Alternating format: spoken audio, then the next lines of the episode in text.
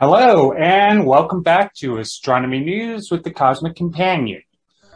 This week, we welcome Dr. Jennifer Millard to the show. She is a science journalist and co-presenter of the Awesome Astronomy podcast, and we'll talk about amateur astronomy and bringing science to everyone.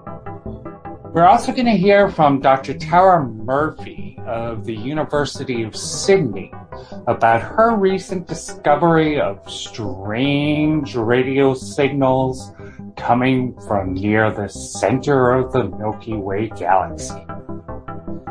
In addition, we learn of a solar system that looks much like our own family of planets will look in the distant future following the death of our sun.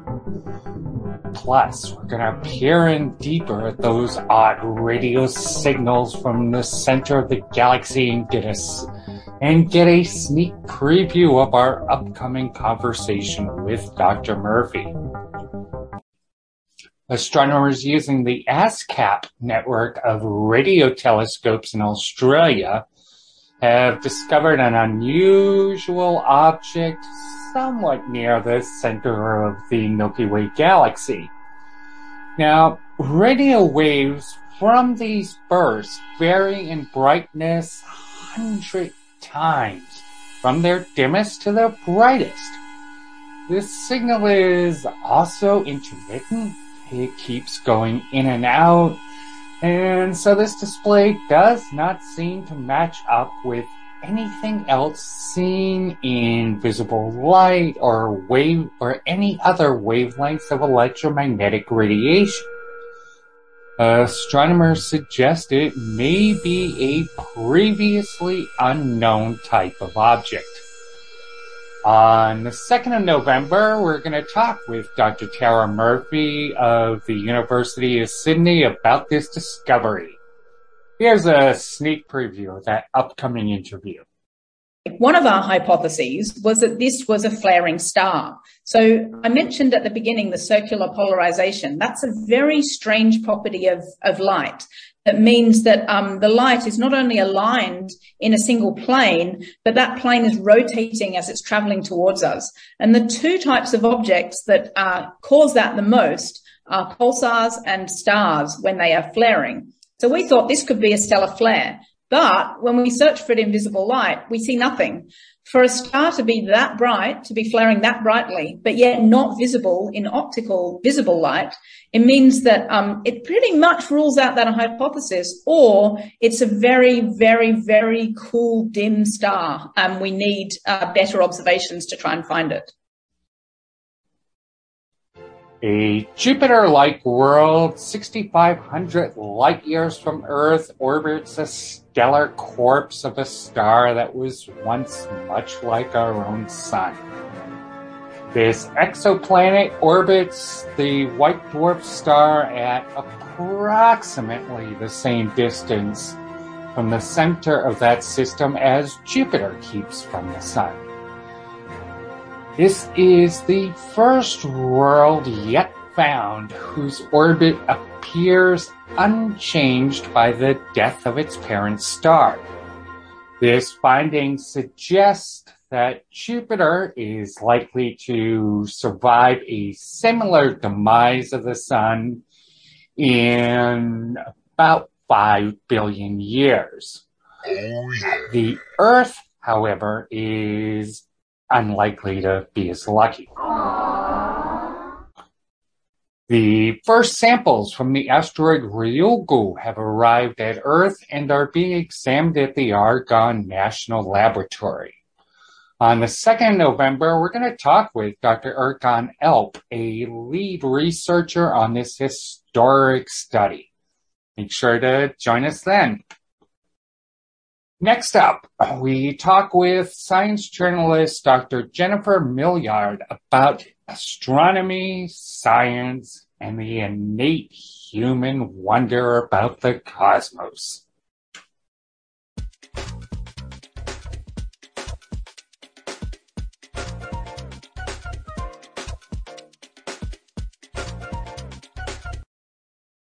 This week on Astronomy News with the Cosmic Companion, we're happy to be joined by Dr. Jennifer Millard. She is a science journalist and co-presenter of the awesome astronomy podcast.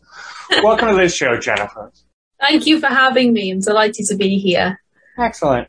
So I think I know, have some idea of what brought me to this point in in life, but what was your path to becoming a science journalist? Oh, extremely convoluted and unexpected. Um, I guess this wasn't entirely where I always expected to find myself. So I started really getting into sort of science communication during my undergraduate degree because they would have, you know, these to where you know, students are coming and things like that. And they'd always want volunteers. So I'd be like, yeah, sure, I'll help out with that. And I really enjoyed it. I sort of really, you know, enjoyed talking to people about general science and what the university does. From that, then I got invited to participate in workshops for primary schools. So then that was doing, you know, demonstrations to classes about, you know, how the stars work, how big's the solar system, all sorts of things like that. And then that, you know, I just kind of fell in love with it then. And I kept up um, all sorts of outreach during my degree. So I progressed to doing sort of talks at museums and things like that, at star parties and other astronomy clubs. And then I, once I finished my undergraduate degree, I went on to do my PhD and I just kind of kept doing more and more science communication throughout my PhD. And as much as I love research and everything, I just, my true passion is science communication. And so this is where I found myself and science journalism actually came about through my podcast. So I was originally a guest on the podcast many, many moons ago. And um, well, I think I did a good job because they then invited me to be a host. And so I've been co-hosting and writing it, you know, for, for years and years now. And I got my job as a science journalist um, with Sky Guide, so the app that I write for, through the podcast. They, they happened to listen to it and they were like, Jen, I think you're great. You know, do you want to write for us? And I was like, yeah, sure. So I started doing that a couple of times a month when I was still doing my PhD because obviously that's a full-time position. Um, and now that I've finished, I've been working for them part-time and kind of expanding all the other sort of science communication and science journalism I do. And I've ended up on BBC radio, BBC TV, and it's just kind of going a little bit crazy. I don't really know why. I just kind of say yes to opportunities when they present themselves. that seems to be the trick is just say yes. Even if you don't feel confident that you can do it, you can, surprisingly. Mm-hmm. Say, say yes now and figure out how later. Yeah, yeah, exactly. Like I, I, did some videos for a company. Um, this company contacted me and they were like, "Oh, we're doing an away day and it's space themed, and we'd love it if you could do some sort of destination videos, different places around the solar system." And I was like, "Yeah, sure."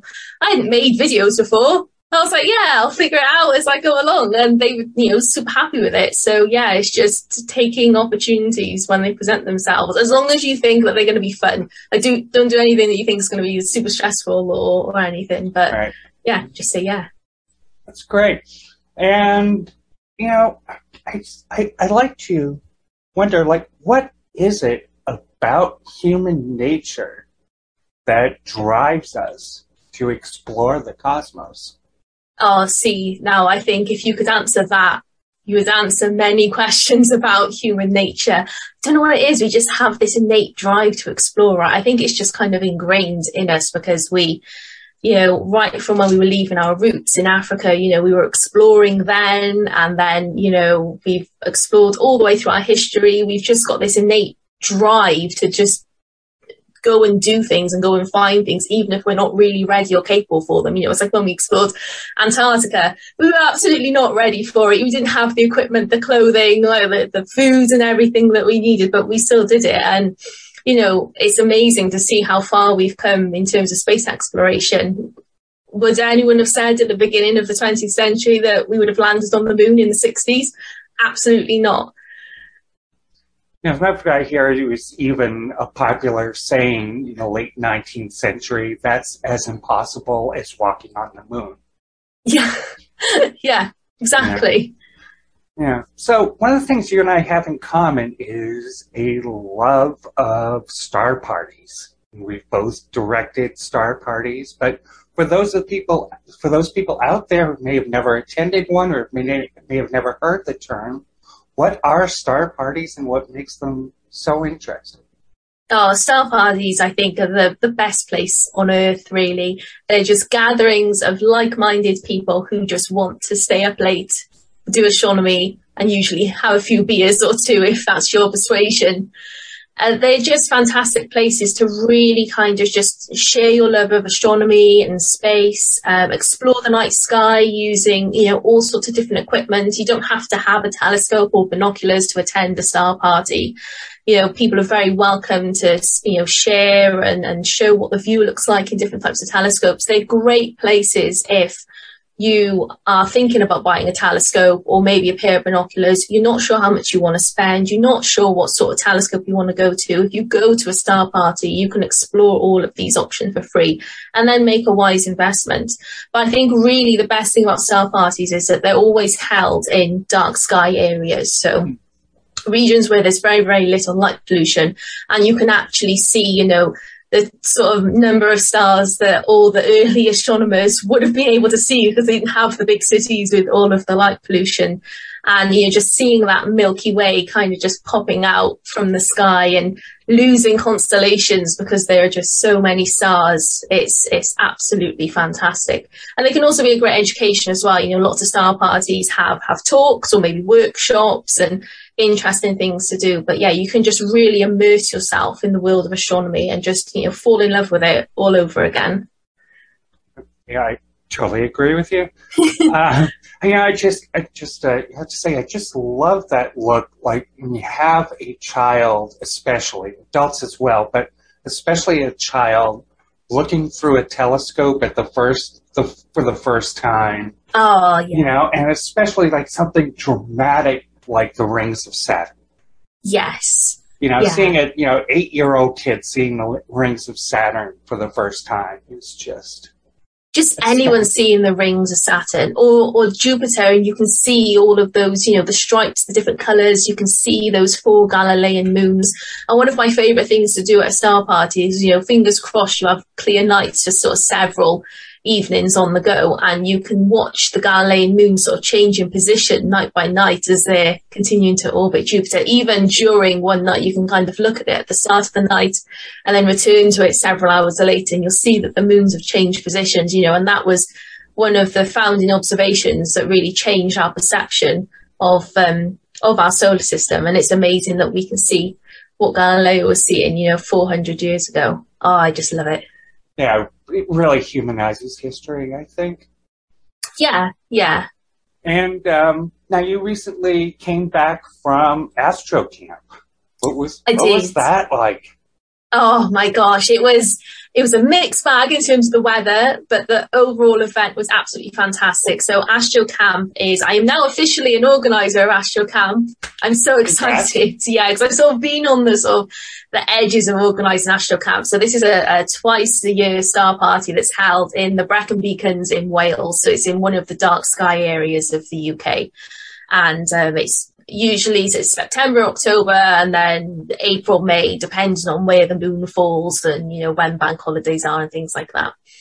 And it's Saturday to Tuesday, and we just have, you know, we have a common area, which is quite unusual with star parties. So we have one region in the middle of the campsite where we encourage everyone to go and set up their telescopes, no matter where they're camping or where their caravan is, so that everyone can sort of stargaze together. You can try out IP system people. You can try out filters. You know, someone will just say, Hey, I'm looking at the Andromeda galaxy. Does anyone want to come and look? And you just get a rush of people going across to have a look at this galaxy that maybe they've never had the opportunity to see before. And it was the first time Astro Camp has happened in two years. And it was just fantastic to see all of sort of my Astro Camp friends who I haven't seen for two years because of, you know, the, the dreaded coronavirus. I, I, I hate bringing it up, but yeah, it's, um, so it was quite emotional. Yeah. Yeah, it was, it was quite emotional because of that aspect of it. But, um, oh, it was fantastic. We had, uh, two really good nights. A third night there was a bit in and out with the weather and one night it was just torrential rain. It was really funny because, um, so Astro Camp where we are, we're in a valley and it's like a little microclimate. It can say on the weather forecast, oh, it's going to be pouring rain. There's no chance. And yet we'll have beautiful clear skies, you know, Milky Way just so prominent overhead. And yeah, so when it was raining, we sort of all caught up with each other and swapped stories. And then when it was stargazing, we all had a, had a great time just looking at nebulae and star clusters and galaxies. And yeah, it's fantastic. Really enjoyed it. Kind of got my love for astronomy back a little bit. That's great.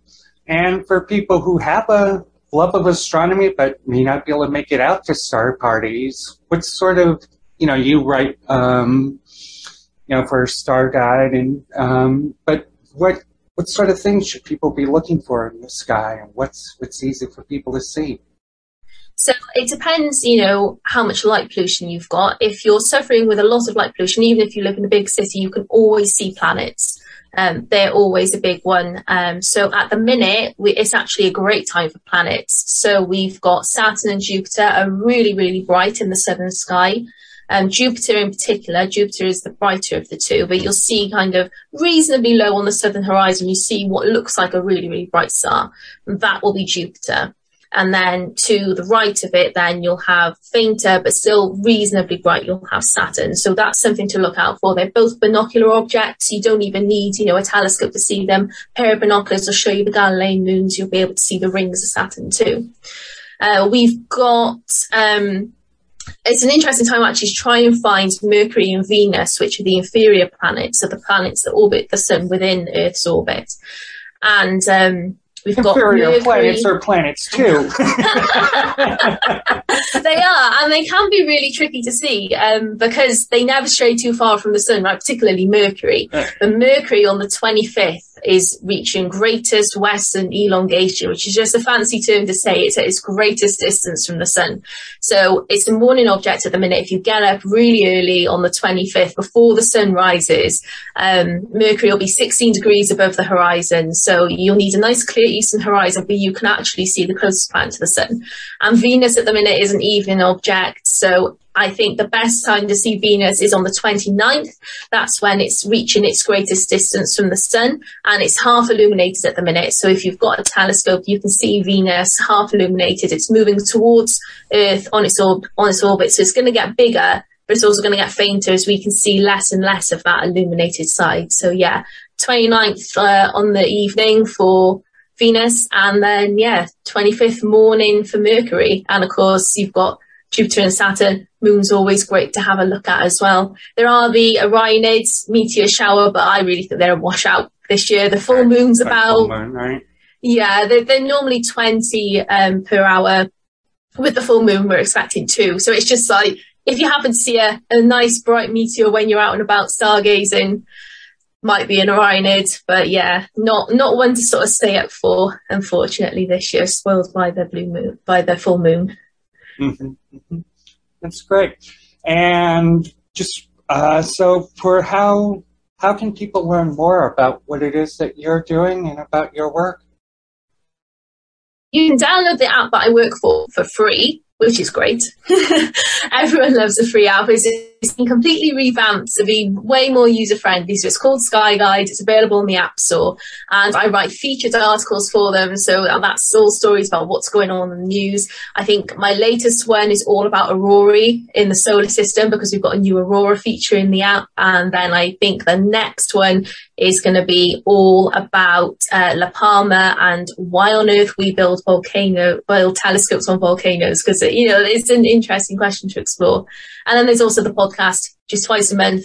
Just Google Awesome Astronomy will come up, and uh, the first one is all about astronomy, and the second one is all about space exploration. So you know rockets and telescopes and things like that. Great. Thanks so much for being on the show, Jennifer. It was great talking with you. It was fantastic. Thank you for having me. Thanks. And that was uh, Dr. Jennifer Millard, science journalist and co-presenter of the Awesome Astronomy podcast. Check it out.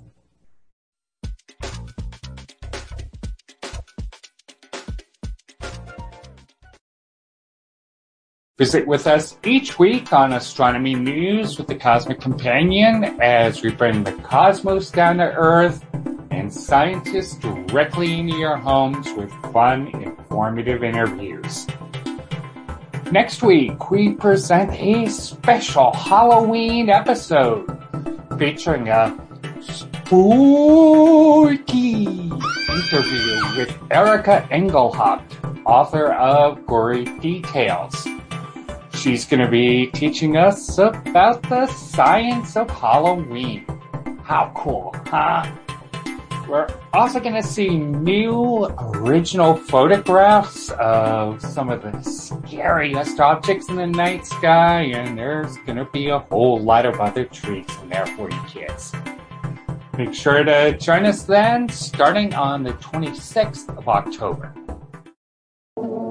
The Spooky Science of Halloween with Erika Engelhaupt, author of Gory Details, coming the 26th of October to thecosmiccompanion.net.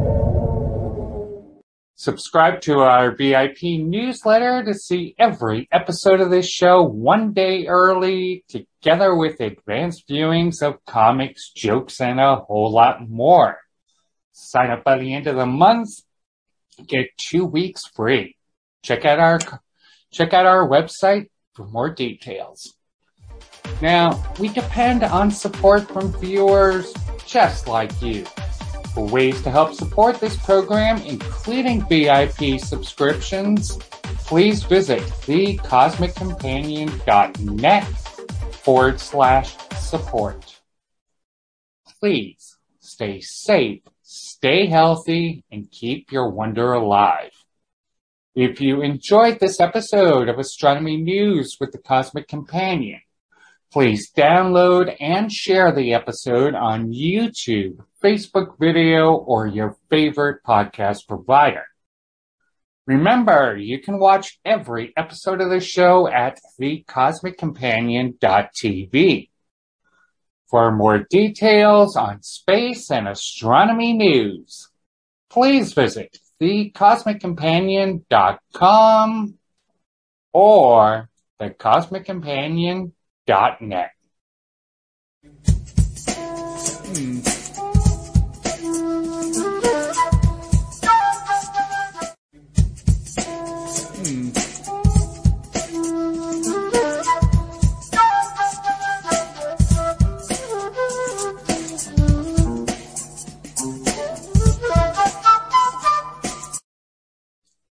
Hello, and welcome back to Astronomy News with the Cosmic Companion.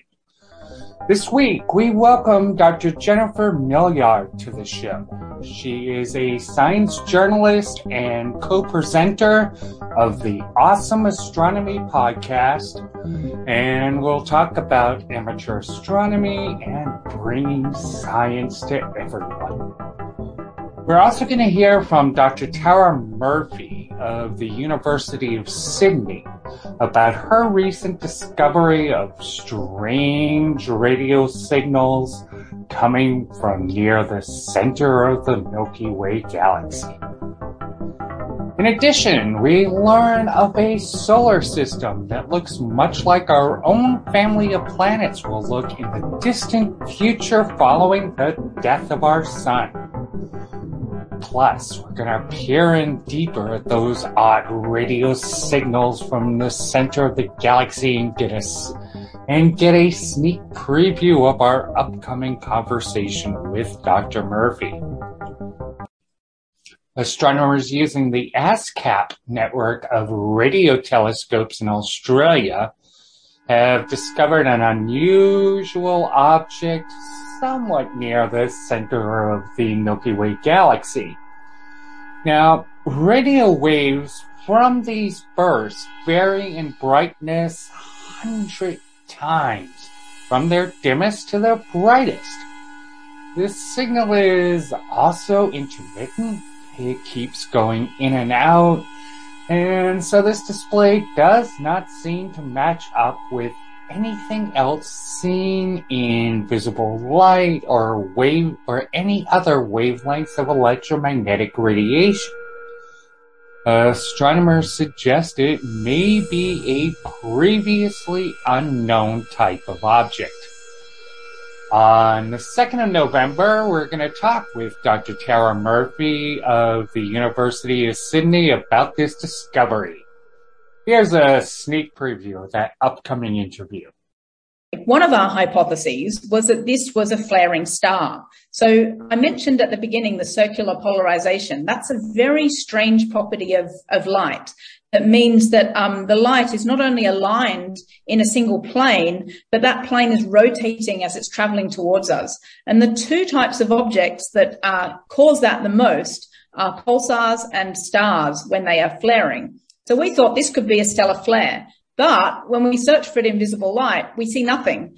For a star to be that bright, to be flaring that brightly, but yet not visible in optical visible light, it means that um, it pretty much rules out that hypothesis, or it's a very, very, very cool dim star. Um, we need uh, better observations to try and find it. A Jupiter like world 6,500 light years from Earth orbits a stellar corpse of a star that was once much like our own Sun. This exoplanet orbits the white dwarf star at approximately the same distance from the center of that system as Jupiter keeps from the Sun.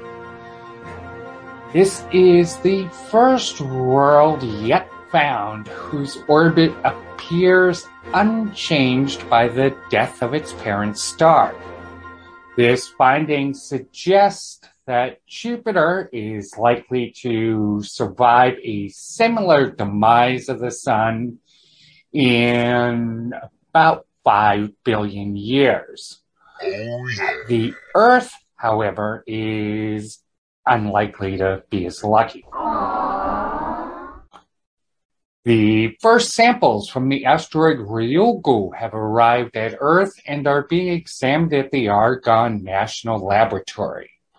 On the 2nd of November, we're going to talk with Dr. Erkan Elp, a lead researcher on this historic study. Make sure to join us then. Next up, we talk with science journalist Dr. Jennifer Millard about astronomy, science, and the innate human wonder about the cosmos.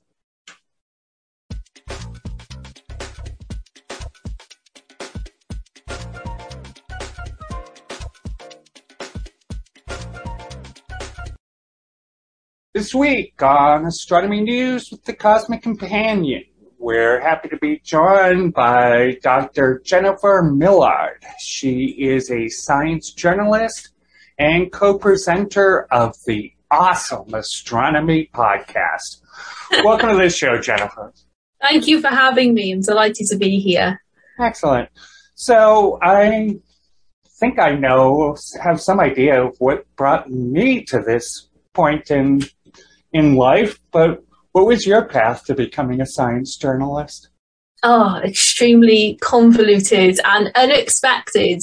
Um, I guess this wasn't entirely where I always expected to find myself. So I started really getting into sort of science communication during my undergraduate degree because they would have the, uh, these to where innovative students are coming and things like that. And they'd always want volunteers. So I'd be like, yeah, sure, I'll help out with that and I really enjoyed it. I sort of really, you know, enjoyed talking to people about general science and what the university does.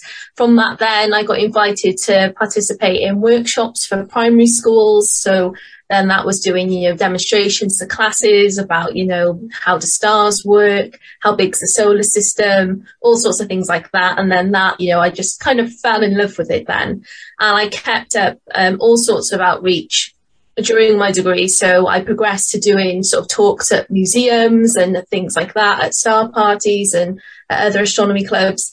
And then I, once I finished my undergraduate degree, I went on to do my PhD and I just kind of kept doing more and more science communication throughout my PhD. And as much as I love research and everything, I just, my true passion is science communication. And so this is where I found myself and science journalism actually came about through my podcast. So I was originally a guest on the podcast many, many moons ago.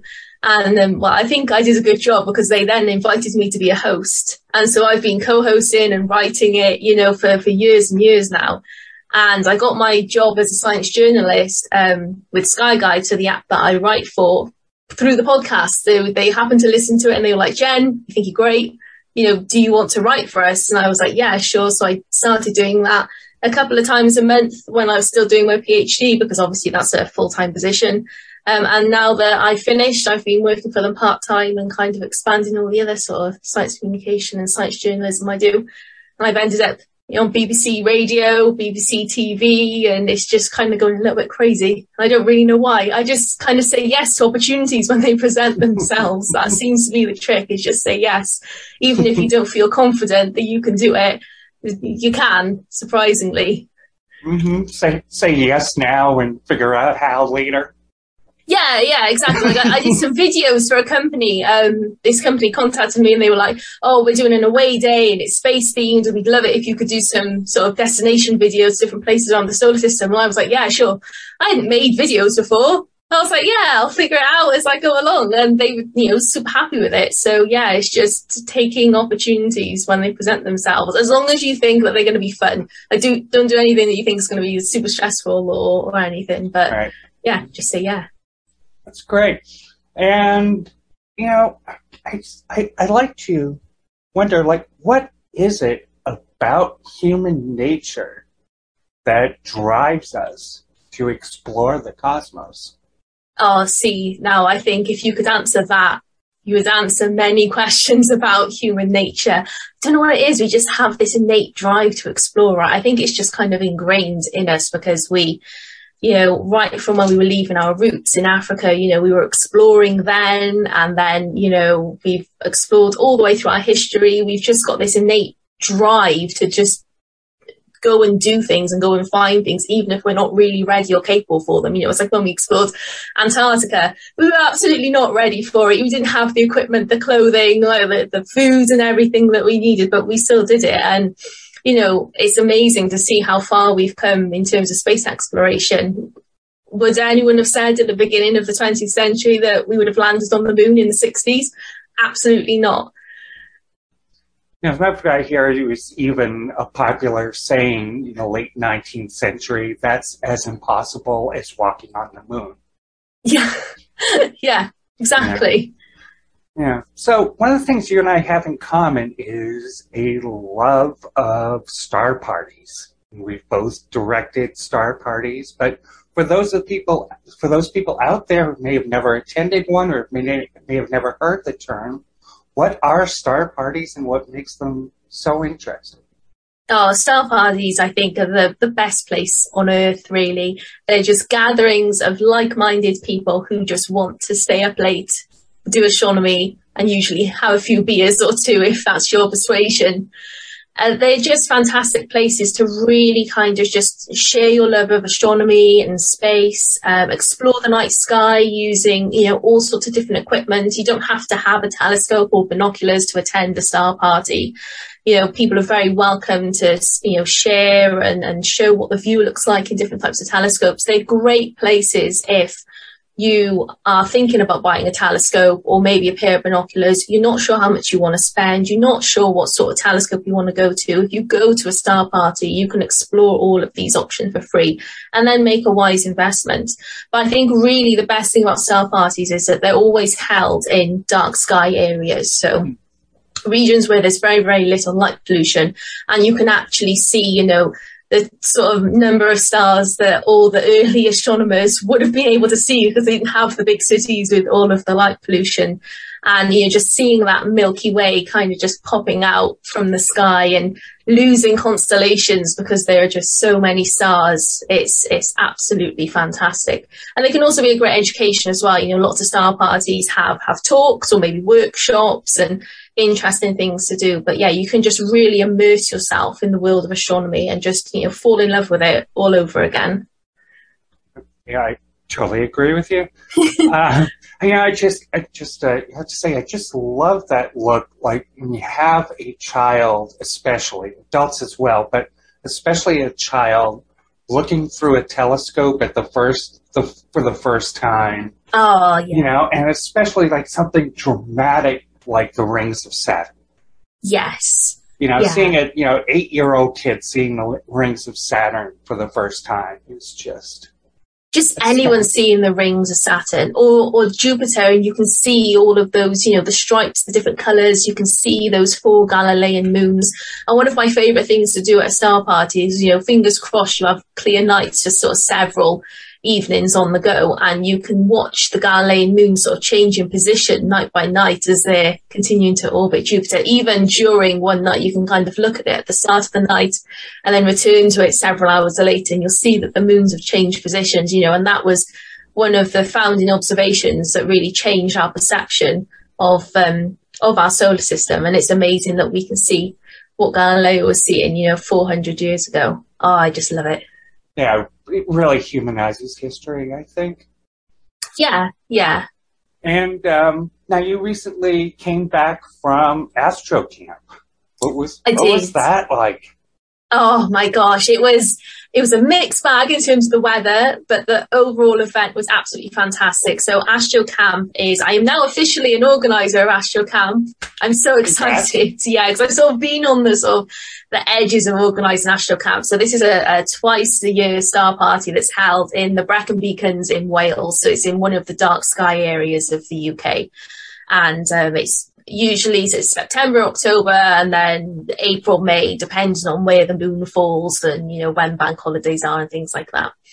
And it's Saturday to Tuesday, and we just have, you know, we have a common area, which is quite unusual with star parties. So we have one region in the middle of the campsite where we encourage everyone to go and set up their telescopes, no matter where they're camping or where their caravan is, so that everyone can sort of stargaze together. You can try out eyepieces from people. You can try out filters. You know, someone will just say, Hey, I'm looking at the Andromeda galaxy. Does anyone want to come and look? And you just get a rush of people going across to have a look at this galaxy that maybe they've never had the opportunity to see before. And it was the first time Astro Camp has happened in two years. And it was just fantastic to see all of sort of my Astro Camp friends who I haven't seen for two years because of, you know, the, the dreaded coronavirus. I, I, I hate bringing it up, but yeah, it's, um, so it was quite emotional.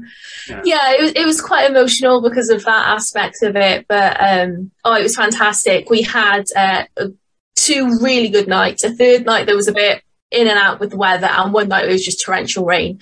It was really funny because, um, so Astro Camp where we are, we're in a valley and it's like a little microclimate. It can say on the weather forecast, oh, it's going to be pouring rain. There's no chance. And yet we'll have beautiful clear skies, you know, Milky Way just so prominent overhead.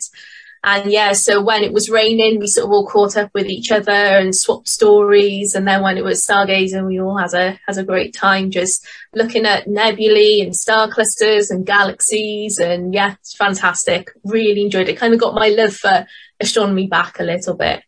That's great. And for people who have a love of astronomy but may not be able to make it out to star parties, what sort of, you know, you write, um, you know, for Star Guide, and um, but what what sort of things should people be looking for in the sky, and what's what's easy for people to see? So it depends, you know, how much light pollution you've got. If you're suffering with a lot of light pollution, even if you live in a big city, you can always see planets. Um, they're always a big one. Um, so at the minute, we, it's actually a great time for planets. So we've got Saturn and Jupiter are really, really bright in the southern sky.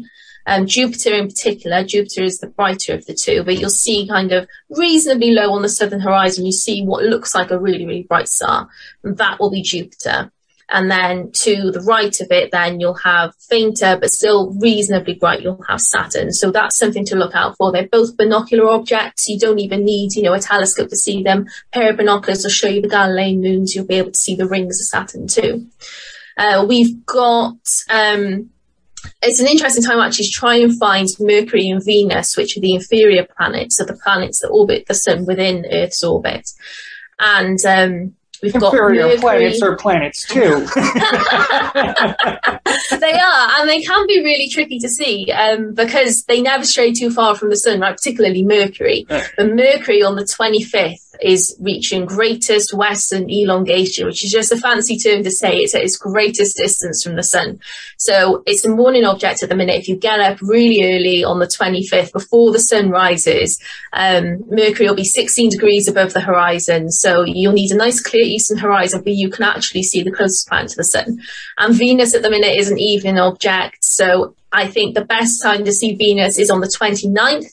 That's when it's reaching its greatest distance from the sun and it's half illuminated at the minute. So if you've got a telescope, you can see Venus half illuminated. It's moving towards Earth on its, orb- on its orbit. So it's going to get bigger, but it's also going to get fainter as we can see less and less of that illuminated side. So yeah, 29th uh, on the evening for Venus and then yeah, 25th morning for Mercury. And of course you've got Jupiter and Saturn. Moon's always great to have a look at as well. There are the Orionids meteor shower, but I really think they're a washout this year. The full moon's about, moon, right? yeah, they're, they're normally 20 um, per hour. With the full moon, we're expecting two. So it's just like, if you happen to see a, a nice bright meteor when you're out and about stargazing, might be an Orionid, but yeah, not not one to sort of stay up for. Unfortunately, this year, spoiled by the blue moon, by the full moon. Mm-hmm. That's great. And just uh, so for how how can people learn more about what it is that you're doing and about your work? You can download the app that I work for for free which is great. Everyone loves a free app. It's, it's been completely revamped to be way more user friendly. So it's called Sky Guide. It's available in the App Store, and I write featured articles for them. So that's all stories about what's going on in the news. I think my latest one is all about Aurora in the solar system because we've got a new Aurora feature in the app, and then I think the next one is going to be all about uh, La Palma and why on earth we build volcano, build telescopes on volcanoes, because, you know, it's an interesting question to explore. And then there's also the podcast, just twice a month, just Google awesome astronomy will come up. And uh, the first one is all about astronomy and the second one is all about space exploration. So, you know, rockets and telescopes and things like that. Great. Thanks so much for being on the show, Jennifer. It was great talking with you. It was fantastic. Thank you for having me. Nice. And that was uh, Dr. Jennifer Millard, science journalist and co-presenter of the Awesome Astronomy podcast. Check it out.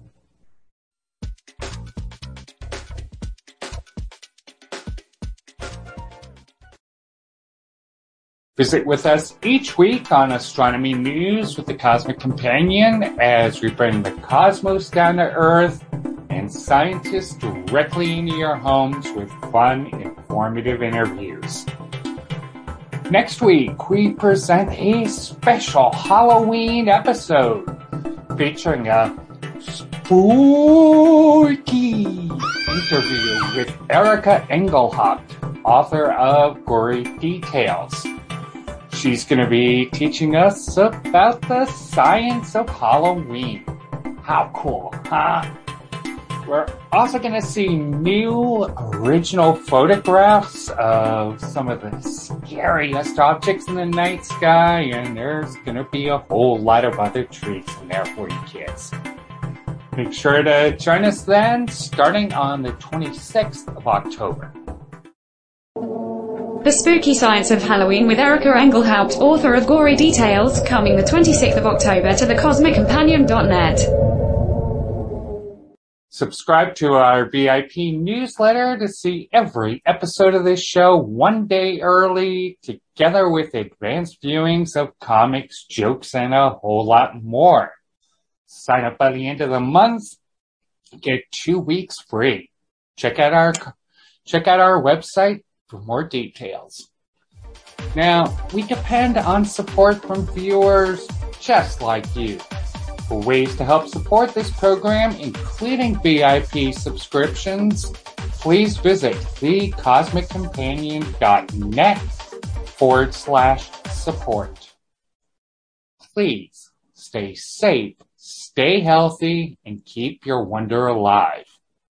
If you enjoyed this episode of Astronomy News with the Cosmic Companion, please download and share the episode on YouTube Facebook video, or your favorite podcast provider.